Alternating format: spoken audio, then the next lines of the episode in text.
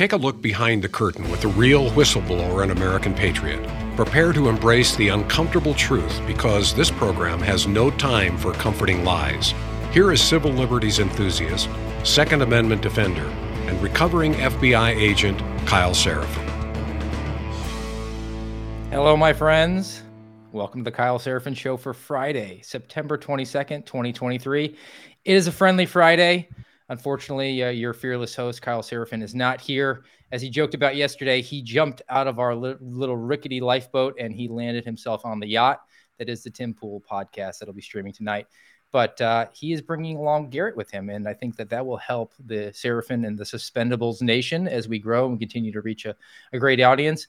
And you have to uh, fear not because the real Steve Friend is here. So at least half of the Friendly Friday uh, compadre is is present to to bring you your your news and uh, stories of the day that I think that will test the uncomfortable truths that are out there, leave you with some thoughts, uh, some actual information I think you will find valuable. And I'm not going to be alone for long. I'm going to be welcoming in a guest, and uh, we can bring him in right now, Ryan. And this is uh, my friend and colleague Wade Miller, who is the executive director of Citizens for Renewing America. But more importantly, he is a military veteran with a really boss beard. He is from Texas, so you are going to get your fix, Sarah fans. And uh, we are going to have a discussion in a short amount of time uh, about uh, the, the, the budget drama that we're hearing about from Washington D.C. But before we get into that, we do want to pay some bills. Ryan, could we get ready with our, our Patriot Cooler uh, run?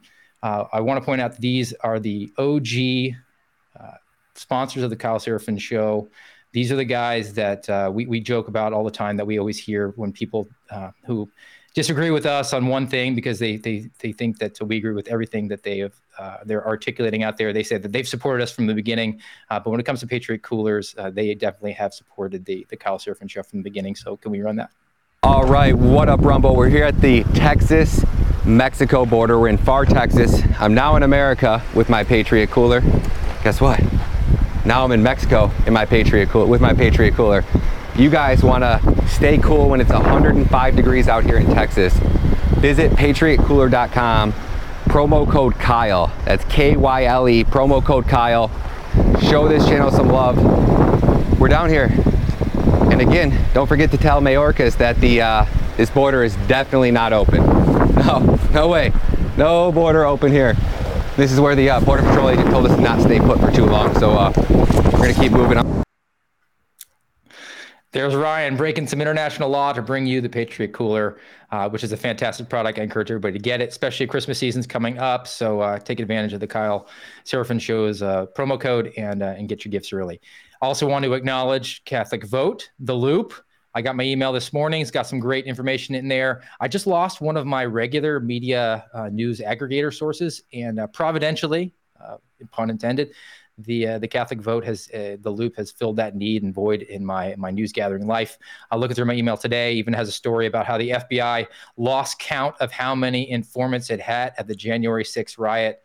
Uh, also, how Disney has now promised to come back and tone down the wokeness. So, those are some of the news stories that they're covering today into your weekend. Uh, we have an a, uh, inspirational video about Catholic vote. Uh, Ryan, when you're ready, you can go ahead and roll that. What video number is that? Sorry, I didn't have that one ready, Steve. Uh, we'll no worries. We had, yeah, we'll get to that later. Okay, so I want to I want to welcome in Wade Miller, who uh, I gave his promo to. Wade uh, again is a the director over at Citizens for Renewing America, and uh, he's he brings a wealth of knowledge. Wade, thank you very much for joining me today. We're going to get into a little bit of the weeds and the nerdy discussion uh, about what we keep hearing about about this budget discussion. I want to uh, kind of give a uh, Reader's Digest version of it, and you're you're definitely equipped to give that. But before I do, I want to kind of set the stage for what my mentality is, for what it's being represented in the news media. Um, Ryan, can you cue up video number one and let's set the tone here for the discussion about the budget debate? Roll it.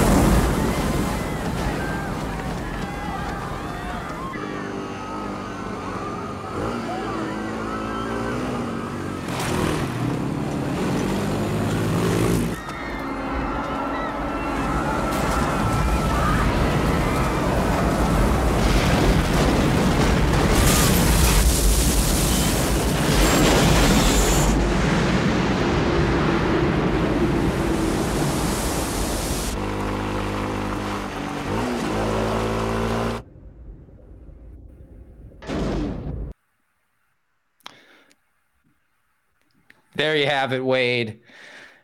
That is from Deep Impact, obviously a great apocalyptic movie from the 90s. Um, I think it's actually an apropos video because it kind of set, kind of sets the stage for what are multiple views of what this pending budget debate is going to be. You have a one camp that says that uh, it's going to be the end of the republic if the government shuts down. And then you have another camp that says, unless we address this, it's going to be the end of the republic. And uh, in both cases, it will be a meteor of death that destroys everything in its wake. Um, I would like for you to give us some information about that. But before we do, a tradition on this show is can you just give folks a little bit about your background, maybe uh, bring us up to speed on, on, who you are and, and why you're, you're really sitting here? Because I think that you're a great source of information. Yeah, and thanks for having me on. Um, my background is uh, dad, husband, uh, I was in college on 9 11. Uh, that kind of spurred me to want to join and, and fight terrorism. Uh, I didn't anticipate that 20 years later I'd look back and think that a lot of that wasn't really directed at terrorism, but other, you know, uh, uh, foreign incursions and nation building efforts. Uh, but nevertheless, I, I, value my service in the military. I'm, I'm, a big fan of the Marine Corps as it was. I think it's going in the wrong direction now and, and getting super woke. But uh, after that, I, I finished school, uh, worked for uh, some conservative groups. I was a political director for Senator Cruz, a chief of staff for Chip Roy, and I'm now back working for uh, Russ Vought at Center for Renewing America and Citizens for Renewing America. All right. So you have worked uh, with some of the uh, the conservative stalwarts at both the Senate and the House level, and, and certainly Russ was in the uh, Trump administration. He's definitely a budget hawk. Uh, so I know you have your positions and views on the way that this budget fight should go. Can you just sort of break down the the very bare bones basics of what we are facing at the end of what is this fiscal year? What does that mean? What what is the budget, and what are they actually trying to achieve here in a vacuum? How uh, how this is going to work? Sure. And so, kind of backing up to that video, that's what DC and the swamp want you to think is happening. They want you to think that a shutdown is just catastrophic to the republic. The reality is, is that unless you're a federal bureaucrat in the Northern Virginia and Southern Maryland area, you're probably not going to notice that the federal government's even shut down at all. Uh, so, having said that, every year the House is supposed to pass a budget. Well, first of all, the president's supposed to put forward his own budget request, and then Congress is supposed to pass a budget. That rarely happens on time. Uh, and then you get into the summer, and then getting into the fall, uh, you know, you run into these funding deadlines, and all through the summer, you're supposed to be doing appropriations bills, and those haven't been passed yet either, um, largely.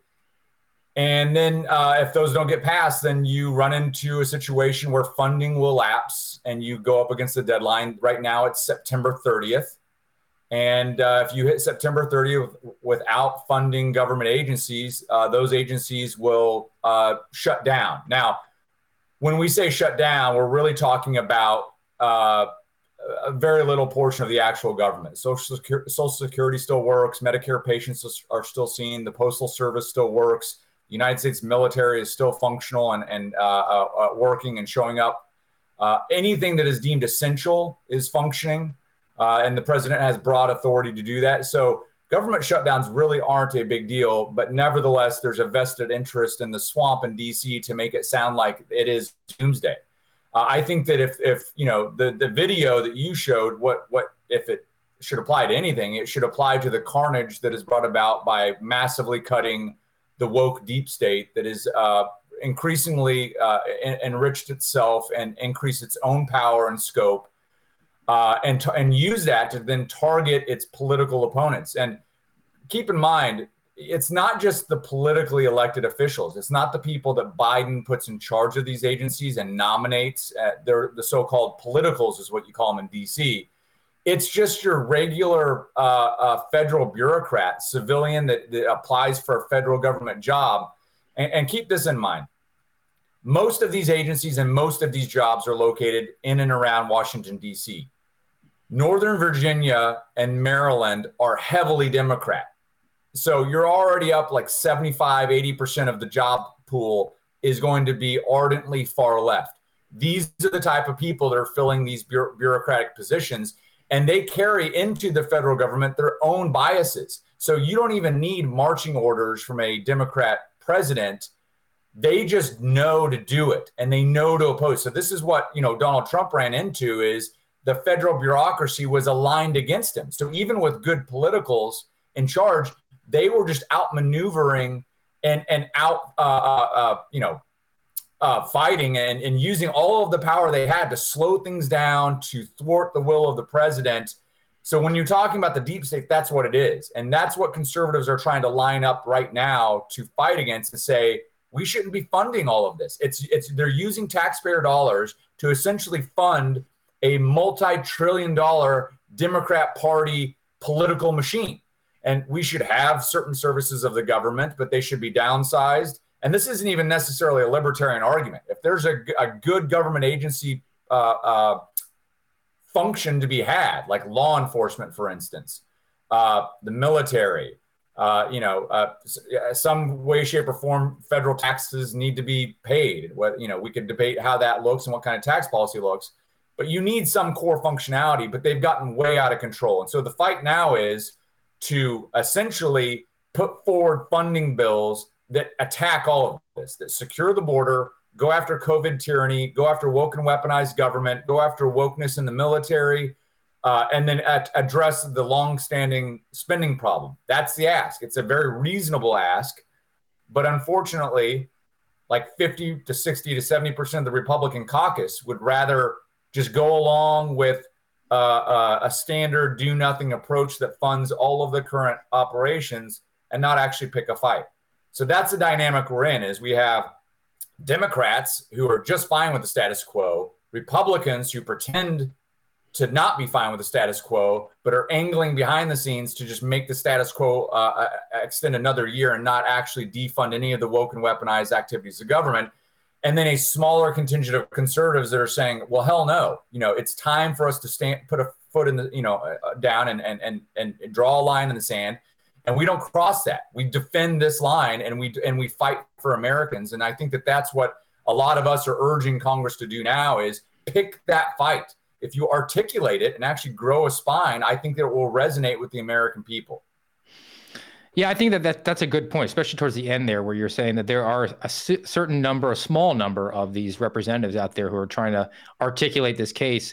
Uh, Ryan, I, I would like you to, to pull link number two here. Uh, I think that uh, Dan Bishop's probably amongst that small cadre, and he pointed out um, on his Twitter profile recently uh, that, that the, the debt has the national debt, which we keep borrowing money to fund the government. Uh, and since we had the debt limit debate a couple months ago, and we raised it basically they can go forever now. There's really not a limit on it, uh, but they've borrowed another trillion dollars. And, and, Dan Bishop pointed out that every family in America would have to kick in $260,000 to pay that amount of debt off. And um, I, you know, and look back to the analogy about the, the, the meteor strike on Earth. I think it, it gets advertised as if the government shuts down, we're going to suffer a consequence like that. Uh, but I view it the other way. I view it as the fact that we haven't addressed this growing debt, that is this tidal wave that's going to come destroy everything. Every, I feel like most of the politicians are like that guy who's reading the newspaper with his back to the water, just going along, not not really caring.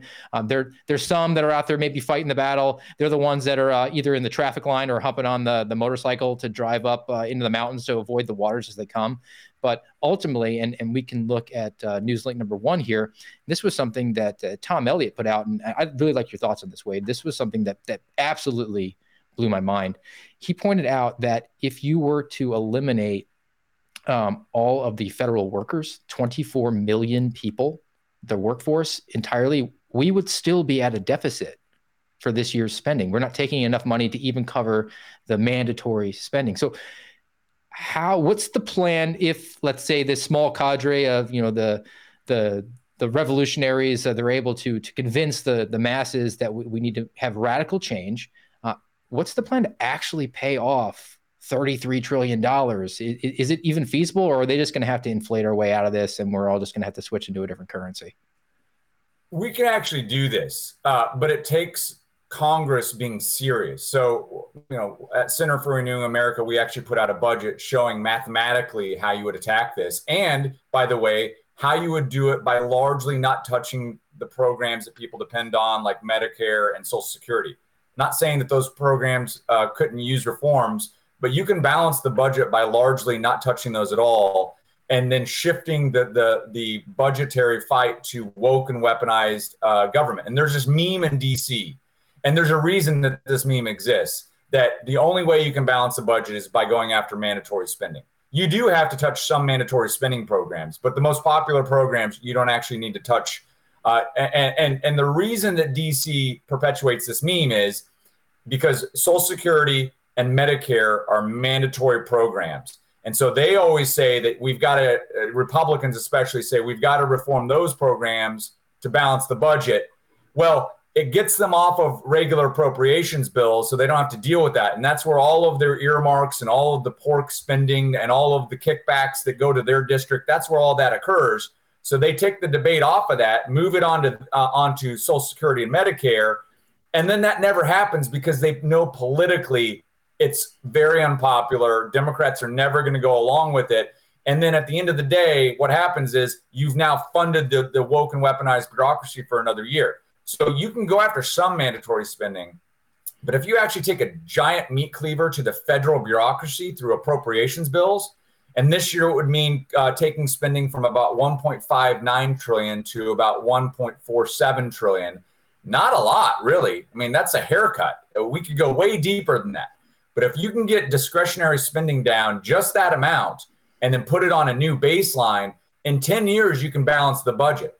And then when you factor in the, uh, uh, the growing economy over 10, 20, 30 years, a balanced budget, over time, you actually start to eat into that and you start to actually uh, uh reduce the total amount of national debt. You can grow your way out of this problem over several generations of hardworking Americans, uh, you know, uh, uh, uh, supporting this.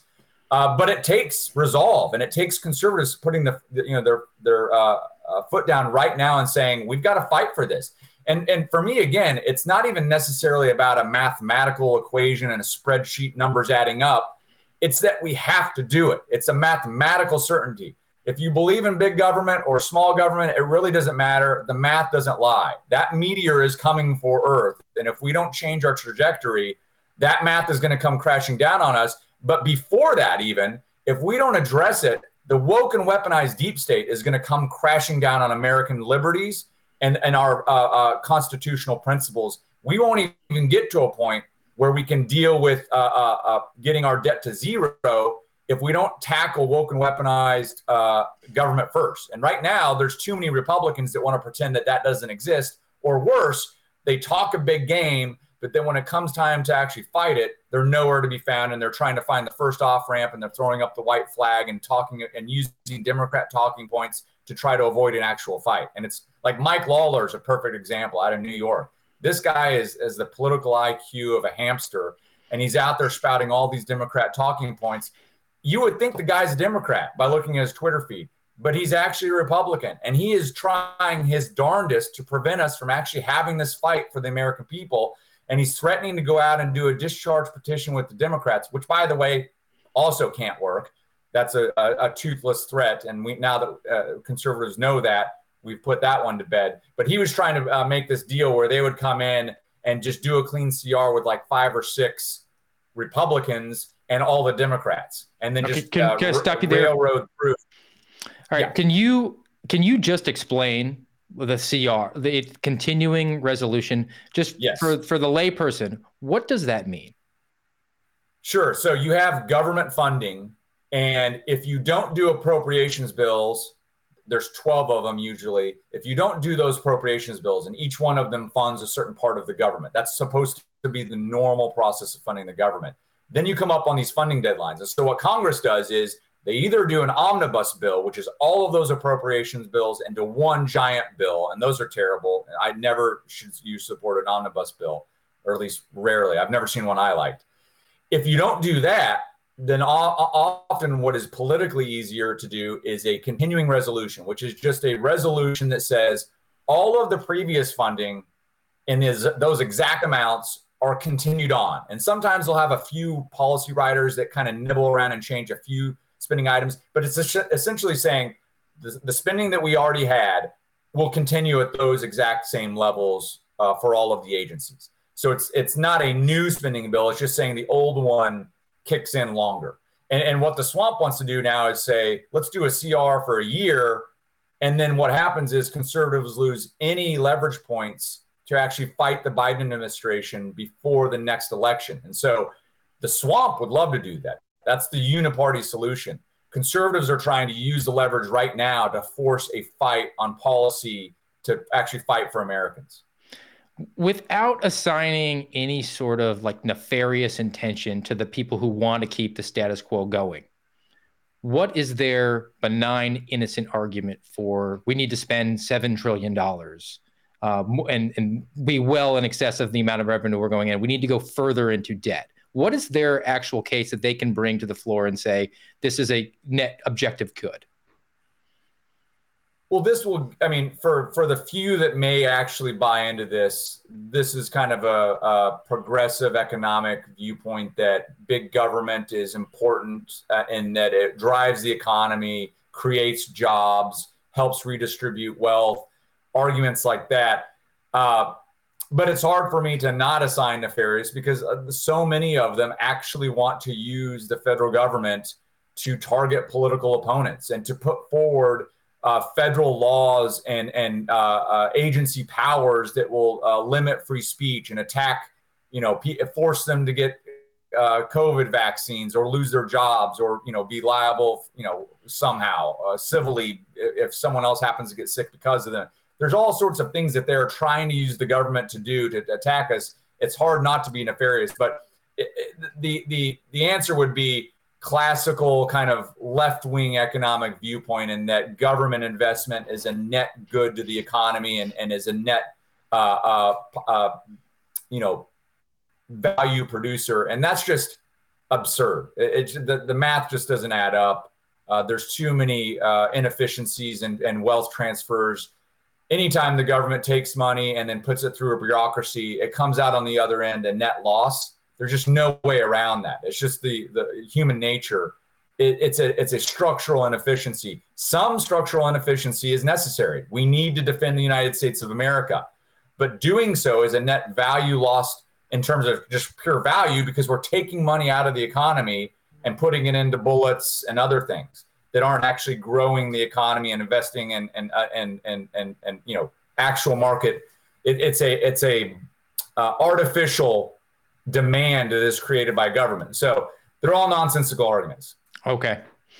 All right. Final thing from you uh, that just would, would like to get your prediction. Not not necessarily what you would like to see, but uh, if you had to put your Nostradamus hat on how do you think this thing is going to shake out here uh, in the pen- final days before the end of the year with the fiscal year, which is going to be September 30th? What do you think is going to happen?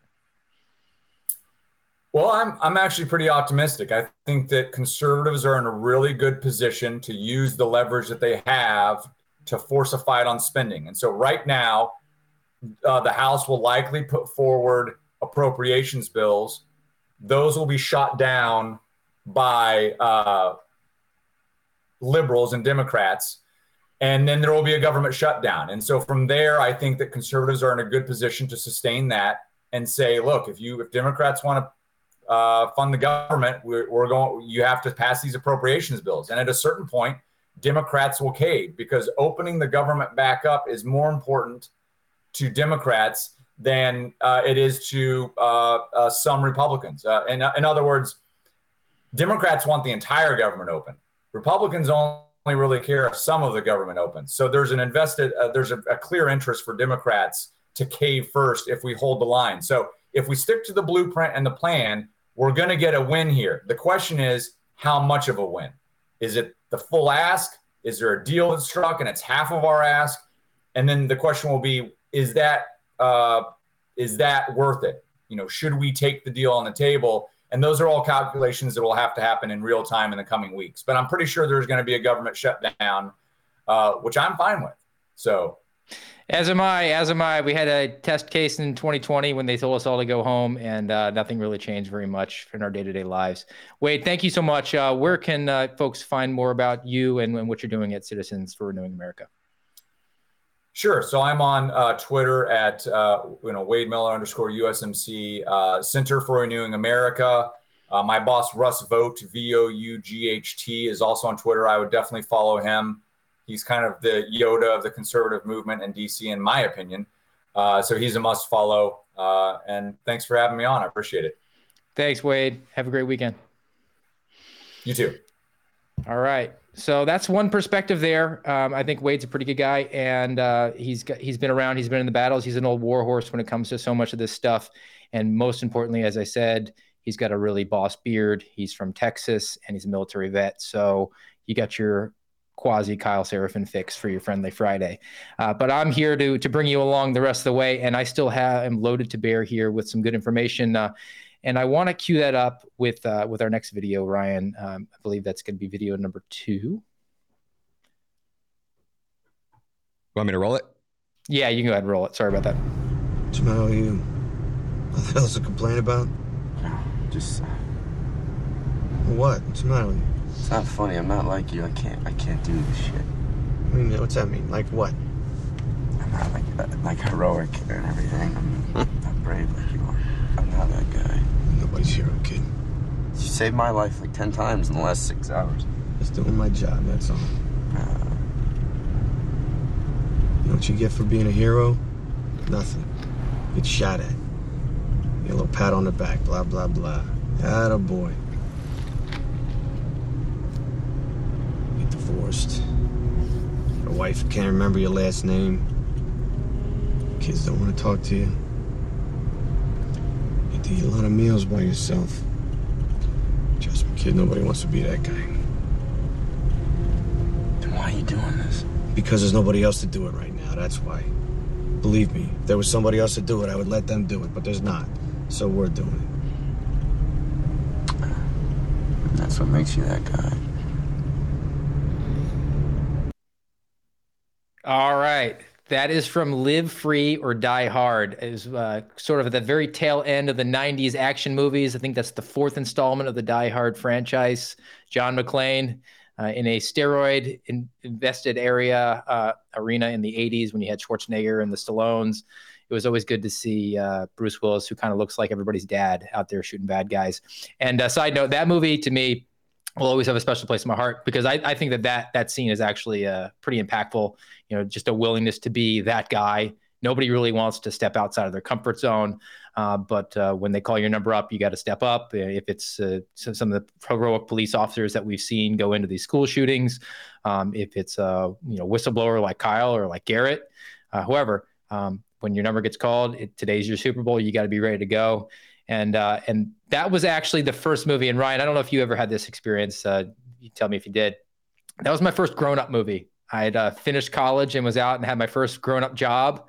And uh, weekend came around like very early on, and uh, I was sitting around the apartment and was like, "I'm a grown-up. I'm going to go to the movies." So uh, that was the first first foray that I had, where you know I bought my own ticket and I was old enough. It was I don't even know if it was rated R, but I, you know walked in by myself and and sat there. So I've always that's that pulls on my heartstrings a little bit uh, as I look into the past. Uh, but I, I want to apply that mindset here and, and also combine it with what Wade was talking to us about how the you know the government set up. And do we have representatives there that are willing to hold the line when their number gets called? Are they willing to do the right thing or, um, and actually serve their constituents? And and that's why i'm still uh, despite Wade, wade's pretty convincing case i'm still firmly in the camp that uh, think that tidal wave's coming and I have a few things that I hear that I, I, would like to bring here to send you off into your into your weekend, maybe on a, a little more somber note than most of us prefer. But I do think that Kyle Seraphin Show is all about embracing the uncomfortable truths. So can we move on to uh, to a discussion about Ukraine? And this was in the uh, in the news this week with uh, the the greatest leader, the Winston Churchill of our time, Vladimir Zelensky, made his address in front of the United Nations. Video number three. Ryan, when you're ready, can you please roll this one? Thank God people have not yet learned to use climate as a weapon. Even though humanity is failing on its climate policy objectives, this means that extreme weather will still impact the normal global life and some evil state will also weaponize its outcomes. And when people in the streets of New York and other cities of the world went out on climate protest, we all have seen them. And when people in Morocco and Libya and other countries die as a result of natural disasters. And when islands and countries disappear underwater, and when tornadoes and deserts are spreading into, into new territories, and when all of this is happening, one unnatural disaster in Moscow decided to launch a big war and kill tens of thousands of people. Vladimir Zelensky, the greatest leader in the world, apparently, um, who actually makes John Fetterman look like Hugo Boss with his wardrobe. he is there. He's at the UN. He is doing. Uh, he's doing the bidding of, I guess, what what you would expect of a leader uh, for a corrupt Eastern European country. Uh, he's passing the till around, taking up a collection, paying homage to the religion of the woke, and that is the climate religion. And let me just ask you issue this qualifier and and this i'm in a pretty unique position ryan um, it's sort of like being the the white guy with the black friend who therefore can't be racist uh, i am married to a woman from ukraine actually moved here uh, a little while back so uh, she she was not a refugee of, the, of it but uh, i can speak from a position of authority on this issue and my wife has my back um, i was very skeptical now a year and a half ago when this whole conflict erupted when uh, when Russia invaded uh, in, in Ukraine. And and look, I, I, feel horrible. There's a humanitarian disaster there, uh, but uh, those those sorts of things happen all over the world all the time. And and for one reason or another, this one sort of captured the attention of the American people, and uh, the politicians were very quick to jump on that to use it for what I argue is their ends, both from the Democrats and the Republican Party. Um, we can pull up topic number three. This was uh, Tom Cotton issuing a statement, uh, combined statement, I think, with Lindsey Graham and, and others, urging President Biden to provide actual uh, missile technology to Ukraine. And, and Tom Cotton has a reputation for being pretty a, uh, a conservative stalwart, but uh, he definitely jumped in on that. I guess it's going to enable his uh, his military contractor donors to hit their quarterlies and and keep this whole thing going. And and last night we even learned that the Pentagon, if there is a shutdown of the government, will exclude any sort of monies or material that it's going to send over to Ukraine from the shutdown parameters that would limit their ability. So those essentially we're guaranteeing that we're going to send that information over to Ukraine even if there's a government shutdown. So so what is so special about this little Eastern European country over there. And um, I think we've dug into it a lot. It's been a lot's been exposed to the connections to the, the Biden family, and Peter Schweizer has written a whole book about it. Uh, I don't think it's unique to to the Biden clan. I think that there's a lot of politicians that go over there with the grift. Um, but to, not even touching on that topic, I want to talk about the actual conflict with Russia and how it it made my spider senses go off in the very early days of it. And I had this sensation twice in the last few years. And Ryan, you have to you have to tell me if you you experienced anything like this. Uh, but I felt like I was alone and on an island in March of 2020, and I remember it because they were shutting down the entire country for this virus. And I was in Iowa, and it was snowing, and I was looking out the window, deciding when I was going to have to go out and start shoveling my driveway. And I must have had the thousand yard stare when my good and faithful Ukrainian wife came up to me and said, What's wrong?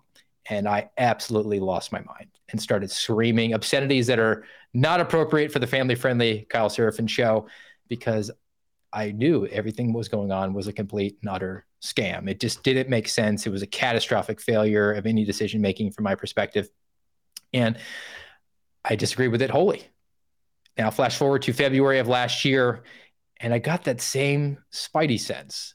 And I don't think it's without merit. I think that the, there's there's quite a bit of evidence that there there's a parallel between Ukraine and the COVID lockdowns.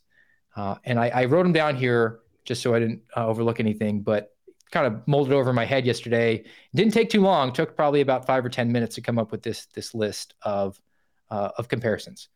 We had an infallible figure, Anthony Fauci, Vladimir Zelensky. There is the virtue signaling. Wear your mask. Make sure you post the Ukrainian flag emoji or bumper sticker or t shirt at all times. If you criticized the COVID lockdowns or mechanisms. You just wanted grandma to die. If you criticize the US getting involved, you're a stooge for a Russian de- uh, despot. There's this appeal to authority. We have to trust the science. And we are told that Ukraine is dominating the war. The, the, the Russians are on their heels.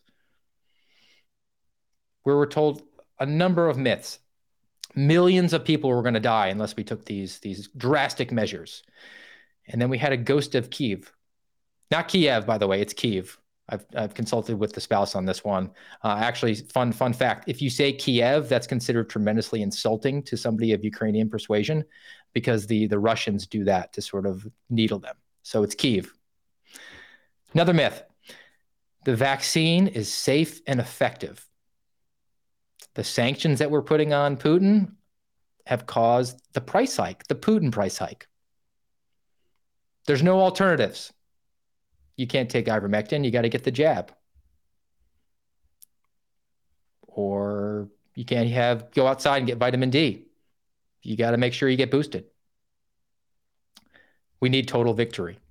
Ukraine ha- must win, not only repulse the invasion from the Russians, but maybe even take over Russia itself. There was sloganeering stay home, stay safe. We have to be involved in this war to save democracy.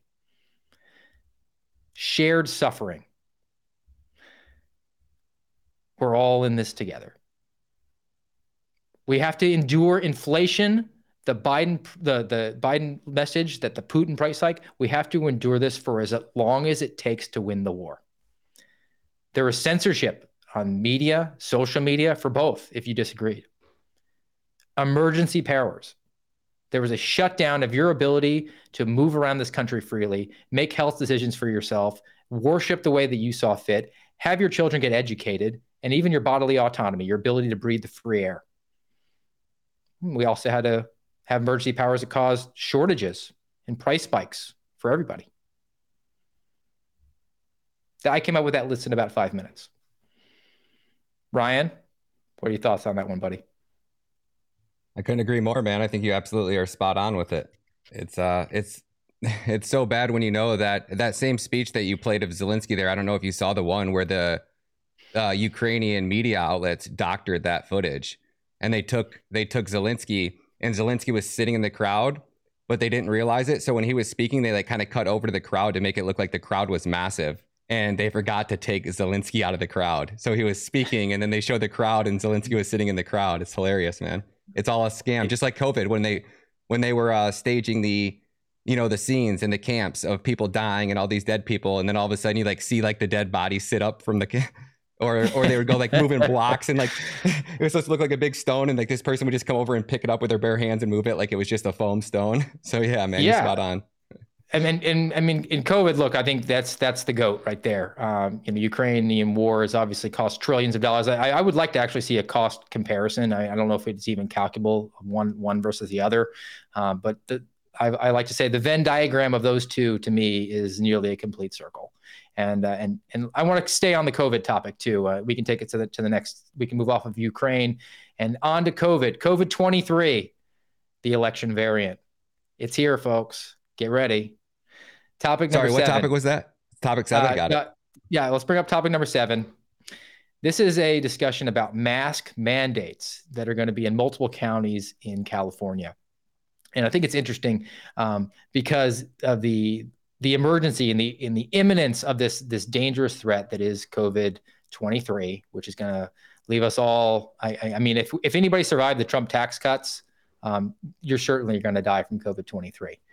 Uh, and it's so bad out there that we need to mandate masks in six weeks. This is going to actually start in November and is going to carry over for six months in these counties.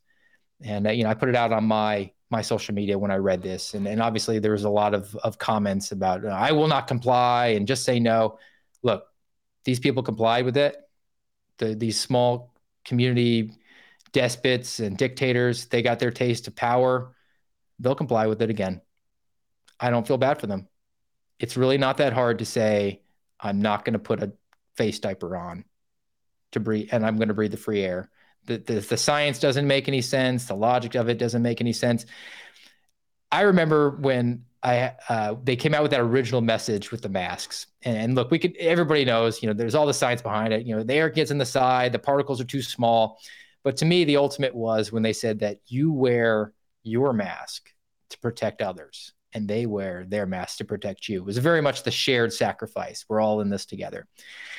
And I just thought about that and noodled around for, I don't know, about 10 seconds and and concluded that if that was true, I should be able to turn the mask backwards, inside out, and put it on, and it would protect me. Right? Because if, right. if Ryan's wearing a mask and it's to protect me, I can wear the same mask inside out on my face and it'll protect me also. But if you present that to the the COVIDians, the branch COVIDians, or I, I like the mask holes, uh, that that doesn't penetrate the logic. So we have the we have the mask mandates. They're starting. That's that that's one. We can go to topic number four, which is a discussion about how the Biden administration has now ordered some COVID tests. You can get your free COVID test. I think it's four per household now at a cost of six hundred million dollars. That we're going to supply these these tests to the home. Uh, did you order free tests, Ryan, when when it was available? Oh, of course, man. I was the first in line to order. I pre-ordered. Free stuff, man. Free stuff. Always got to get the free gear, right? Yep. I, I wonder what could we have devoted six hundred million dollars to? I mean, look, I, I don't think we I think we need to slash everything across the board. Um, we need to we have 33 trillion dollars in debt. That tidal wave is coming. Uh, people are, are, congressmen and senators that are negotiating this this budget coming up. Um, they're not serious unless they're willing to cut, I don't know, 80, 90% of the government to actually address the problem. Um, but obviously that's, you know, that's a, a farce. I'm, I'm, I'm very uh, Pollyanna-ish if, if I think that that's ever going to happen.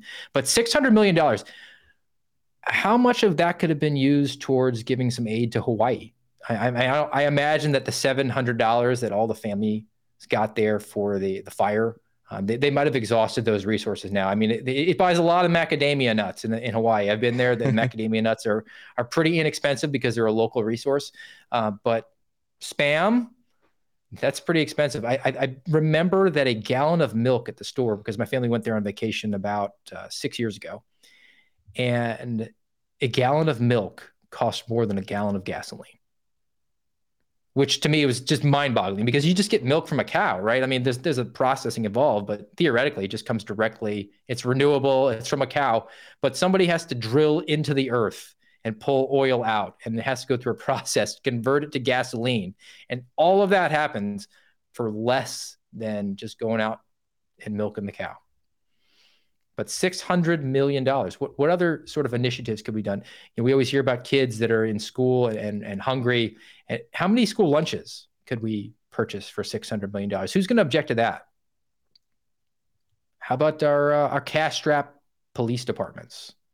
Let's, let's, let's keep community safe. No, we're going to get Q-tips and make sure that they can go up the nose and give everybody nose cancer uh, because if you are excessively exposing yourself to the, the chemicals in those, that, that, that's actually a carcinogen. So, uh, I got a few, for the Steve. first time. Yeah. We could have ended homelessness. We could have given every high school graduate free STEM training. We could have rebuilt all of Maui homes. We could have built free drug treatment centers for fentanyl addicts. We could have built a pure steel wall six feet into the ground across the southern border. And we could have given Americans full health coverage insurance for just 25 a month. How about that? I don't know. Six hundred million dollars. I don't know if it stretches that far. We got like four hundred million people in the country, but I don't. I'll take your to word. That's. I mean, at the very least, it's better than buying Q-tips that go up people's nose, right? I, Who do we it, get those Q-tips from, Steve? Who's who's who's manufacturing these? Who do you think's benefiting from that? I think it's probably a bunch of kids sitting on a dirty floor in Indonesia doing it. or remember that. uh, uh, so, uh, staying on this topic, let's go to uh, topic number five which is from Mike Shellenberger, And uh, he's he's a great journalist. I've actually Kyle and I have have talked to him and his group over at Public, and he is promoting a, a news story that they have out there. You have to subscribe to it. And we were told with the when it came to the vaccine that you get the shot in the arm, it stays there, it keeps you safe, it's effective. And now it's appearing that it's moving around your body and actually getting into the breast milk of nursing mothers. So, and I believe Naomi Wolf has reported in some of her material that they, they've analyzed the breast milk of some um, of some women, and it's like blue in color. So we're we're living through a I don't know an alien movie or something like that. Final topic on this one, topic uh, number six the COVID vaccine may have killed 17 million people so far. This is actually a very interesting article uh, that uh, Daniel Horowitz wrote for Conservative Review. And they did this analysis of uh, specifically in the Pacific Rim, uh, the Asian countries, even including like Australia. And because when COVID first hit, they they didn't have a lot of deaths. And then there was a question of was it the lockdowns? Uh, were they naturally predisposed to have some sort of resilience to it? But then the all cause mortality spiked enormously in 2021. And what was unique about 2021? Because 2020 was the year of, of the COVID deaths. We didn't have any any big pharma uh, response to that outside of remdesivir and ventilators. But then we got the magical mRNA vaccine made available in 2021. And lo and behold, there is a spike in deaths in these countries that were previously seemed to be immune from, from the all cause mortality that was occurring. And then it spiked again in the summer months of 2022 with the Omicron variant, which not nearly as deadly or as, as miserable to deal with as the original or, or Delta, but still we have this spike.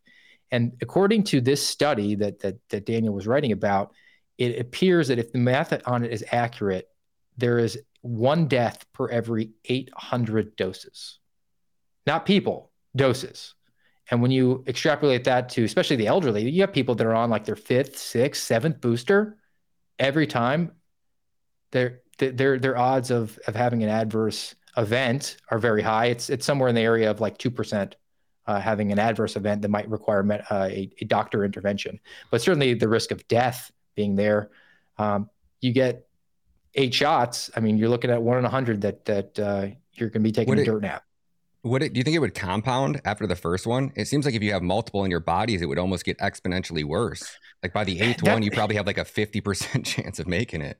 Yeah, that's that's the question to me too. I mean, because these there's obviously no long term studies, especially when it comes to the boosters and we're, we're, we're coming out with a new vaccine that the uh, CDC is authorizing now. Unfortunately, I, I, live in Florida where they've recommended people don't don't get it, uh, and if they're saying it's very similar to the original vaccine and you should get it, uh, but there's again no long term studies. I, I, think they they did 50 people and one of them had adverse reaction. That's two percent.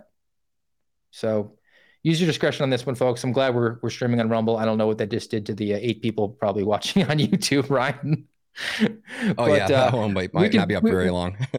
we can pivot away from this one and to the last uh, subject here, where I, I want to talk about: uh, is this a that guy? Are are you a are you willing to step into the to the breach here?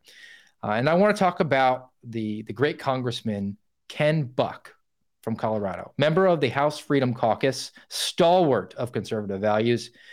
And and the reason that that Ken sort of came across my radar, it, he's he's done a couple things lately that got my attention because he he does have a pretty good reputation of being a conservative guy. Obviously, being a member of the House Freedom Caucus uh, bodes in his favor, just ideologically for I think a lot of people who who watch the Kyle Seraphin show. Uh, but I first got suspicious when Christopher Wray testified in front of the Judiciary Committee a couple of months ago, or maybe it was last month. And they lambasted him. Matt Gaetz was all over him. Jim Jordan was all over him. Tom Massie was all over him. Everybody was all over him, except for Ken Buck. He, he kind of had this long, complimentary uh, monologue where he said that thank goodness for the FBI, never want to defund it. It's doing this great and wonderful work and it, it just struck me as out of character for somebody with his reputation. So antenna went up a little bit for me on on Ken Ken Buck, and then I watched his performance with the Attorney General this week. And can we cue up video number four? Um, this is Ken Buck's intro to his time talking to Merrick Garland. Let's go ahead and roll it. Steve, give me one second on that. I actually sure, recorded. I thought it said 120 something and I thought you meant one minute, but you were meaning like the one hour mark, right? Yeah, yeah. It's, video. It's okay, give me one second. I recorded yep. them both. I thought I messed up the first time, so this might not be perfect, but uh, just give us a second. We're gonna have that video ready for you guys. Not a problem. Not a problem. And all right, here comes. Here, here's the important. Okay. Ready. Oklahoma City bombing case, but in that case, the death penalty was asked for and actually received, and Timothy McVeigh was executed. Not exactly a Democrat priority to seek the death penalty in cases, but you did so because of the rule of law. You did so because the facts and the law demanded that you did so, and you followed the facts and the law in that situation. The other uh, it, ex, uh, issue I wanted, or um, example in your bio that I wanted to point out is my understanding that in your conference room, you have a portrait of Elliot Richardson. And the reason you have a portrait of Elliot Richardson is because he demanded that the Department of Justice stay uh, independent from the Nixon administration. He had the backbone to stand up to the President of the United States and make sure that the Department of Justice would not become the government's lawyer. You put that portrait there soon after you became Attorney General because it was a signal. It was a signal to the world that you wanted to be known in the same way that others that had come before you were known. And frankly, um, one of the reasons I respect Attorney General Barr so much is because after January 6th, he made the very difficult decision to walk into the president's office and tell the president the election was not stolen. We have looked at this. Um, and for that reason, he resigned before uh, January 20th when, when power was turned over. that's about all but I Mr. can stand. Attorney well, General, you're unable you sure to answer some questions here, but I'll answer them for you. You know what people would have said if you right here? Had, this is the best part. Uh, asked for uh, right. U.S. Attorney Weiss's resignation uh, when you became uh, Attorney General. Oh, I'm sorry, U.S. Attorney. Yeah, U.S. Attorney Weiss's uh, resignation. They would have said that you were uh, obstructing the Hunter Biden investigation, that you were firing a Republican appointee so that you could appoint a Democrat to slow walk this investigation um, and and lose the leadership of that investigation. If you had made the same decision a year later because you were frustrated that the prosecution wasn't moving fast enough, they would have again said that you were interfering with the prosecution. If you, when uh, U.S. Attorney Weiss asked to become special counsel, if you had made the decision then to appoint someone else to special counsel, people would have criticized you because you would have been taking someone out of the investigation that knew the facts that could lead the investigation and put someone in who would have had to come up to speed on the investigation and wouldn't have allowed major decisions to be made until they came up to speed. So, okay, Ken Buck. So bad. Uh, I, I, I really thank you for making me sit through that extra couple minutes there, Ryan. That that definitely has made made my day. Um, so now we have him being very sympathetic to the FBI director and to the attorney general. So antenna is going up a little bit higher here on on on Mr. On Congressman Buck, and I did my little research on him and found an opinion piece that he crafted. Uh, looks like last week that was uh, that ran in the Washington Post. And if we pull up topic number eight, it's a opinion piece by Congressman Buck. My fellow Republicans, one disgraceful impeachment doesn't deserve another, and it's his argument against any sort of impeachment measures against Joe Biden. And in here, it highlights.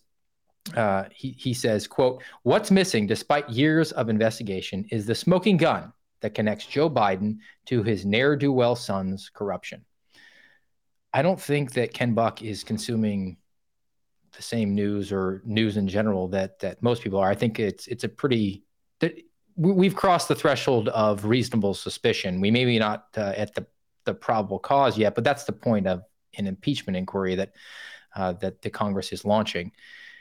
And again, what's going on with Ken Buck? So, did a little bit more research. Topic number nine. This is from a uh, Sarah Fortinsky at The Hill. She writes Republican Ken Buck rips Colorado GOP letter about January 6 defendants' treatment. And this is statements that uh, that Ken Buck was making that that said that the mistreatment of January 6 prisoners being held in the gulags. Uh, there were there were false claims that the, his state's Republican Party was uh, was alleging what's going on to those people there, uh, and and they're just they're not accurate. And it's it's a defense from him um, against his own party in in the state of Colorado. which is not you know, really a red state at this point. It's, it's was was purple. It's now definitely trending extremely blue. I believe they have a homosexual governor. So the Republican Party is not really a very powerful force in that state, and he's uh, standing up and against it. Did a little bit more research on Congressman Buck, which takes us to our next topic. That's topic number 10. And this was a feud that uh, Ken Buck got into with Marjorie Taylor Greene regarding the treatment of these January 6 defendants. And Ken Buck is very displeased with Marjorie Greene. Um, he, he says in this article that uh, she's factually, that uh, she called things factually wrong and completely out of touch. Um, he's and he said that when you've got people that care more about their social media accounts than about the Constitution, you have a real problem in Congress. And look, Marjorie Taylor Greene kind of has that mean girl reputation. Uh, she's got her own drama, but she is, to her to her credit, one of the few who has continued to, to hammer uh, the January 6th defendants' mistreatment. Not necessarily maybe their their uh, lack of justice or due process along the way. But the fact that they're being held in these these pretty austere conditions uh, something that she's brought attention to and continued to argue about. And uh, Congressman Buck did not agree with her and got kind of into a mean girl fight with Marjorie Greene. So this this is what we call in investigations uh, a mountain of evidence that Congressman Buck is kind of off the rails of what he alleges to be uh, his foundational beliefs. And uh, back to the original question is he that guy? Is he willing to do it? What, what would be his motivation for that? And lo and behold, this week I got my answer in the New York Post. Topic number 11, Ryan, can we pull this one up? Steven Nelson from the New York Post reports that Rep- Rep- Representative Ken Buck eyes a CNN job while criticizing the Biden impeachment inquiry. The way this article opens up is actually uh, is pretty revelatory about uh, not just CNN, but uh, if you go down early on in the article, it says uh, Buck said privately last month that he was interested in a job at CNN. A source told the Post after he weighed other options over the past year, including joining a DC-based law firm or seeking Biden's nomination to the Federal Trade Commission. So he either wants a uh, a cushy name on the letterhead partnership at a obviously Democrat run DC law firm to be nominated to the Federal Trade Commission by the president, which he would obviously need to seek his favor to do, or he wants to land a nice constituent uh, contributorship at CNN. And and you can't get on the uh, the formerly uh, just the news network CNN uh, by speaking truth to power or being honest and being that guy you have to bend the knee.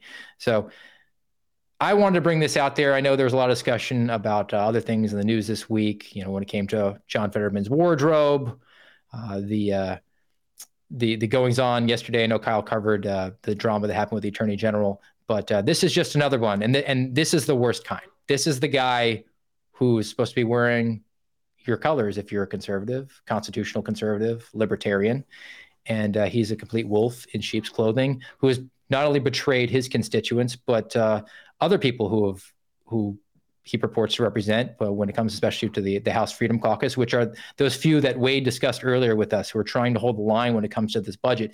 And do you think Ken Buck is going to be fighting to to push back on any sort of woke and weaponized government or an out of control DOJ, FBI? He's he's already said that he is completely opposed to defunding the FBI. And I, I really don't know what he believes. I just know that Ken Buck believes in Ken Buck.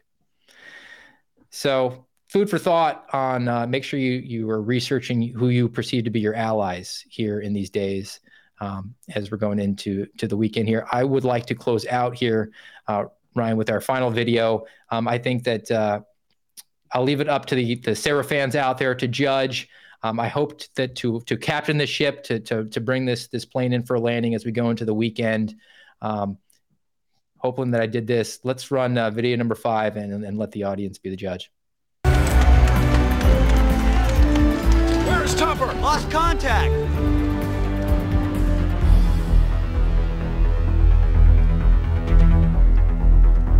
There he is! Pyrex pickle blowfish, permission to land. You guys are gonna have to talk me down. I got some damage. Wait, hold it, hold it. Okay, Topper. Ease her in. Landing gear's frozen. Looking good. Lost my radar. Okay, a, a little more power now. I'm out of fuel. Right for lineup. Lost a wing. Doing fine. There goes the other one. Okay, Topper. Call the ball. Touching down.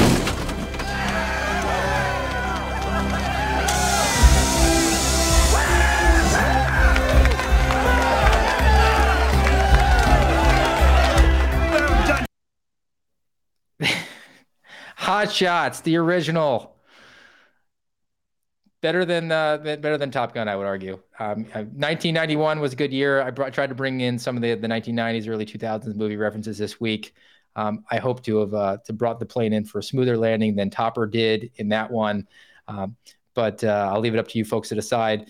We, as we said last week, we're looking at maybe expanding the Kyle Seraphin Show channel. It might include uh, Garrett O'Boyle and Real Steve Friend uh, weekly show, and then uh, looking into some some options for myself solo. So uh, if if you are interested in, in, anything that was brought today, this is sort of the format that I'm hoping to bring in the future. If if and when that does take off, um, we will make sure we bring that bring you that information.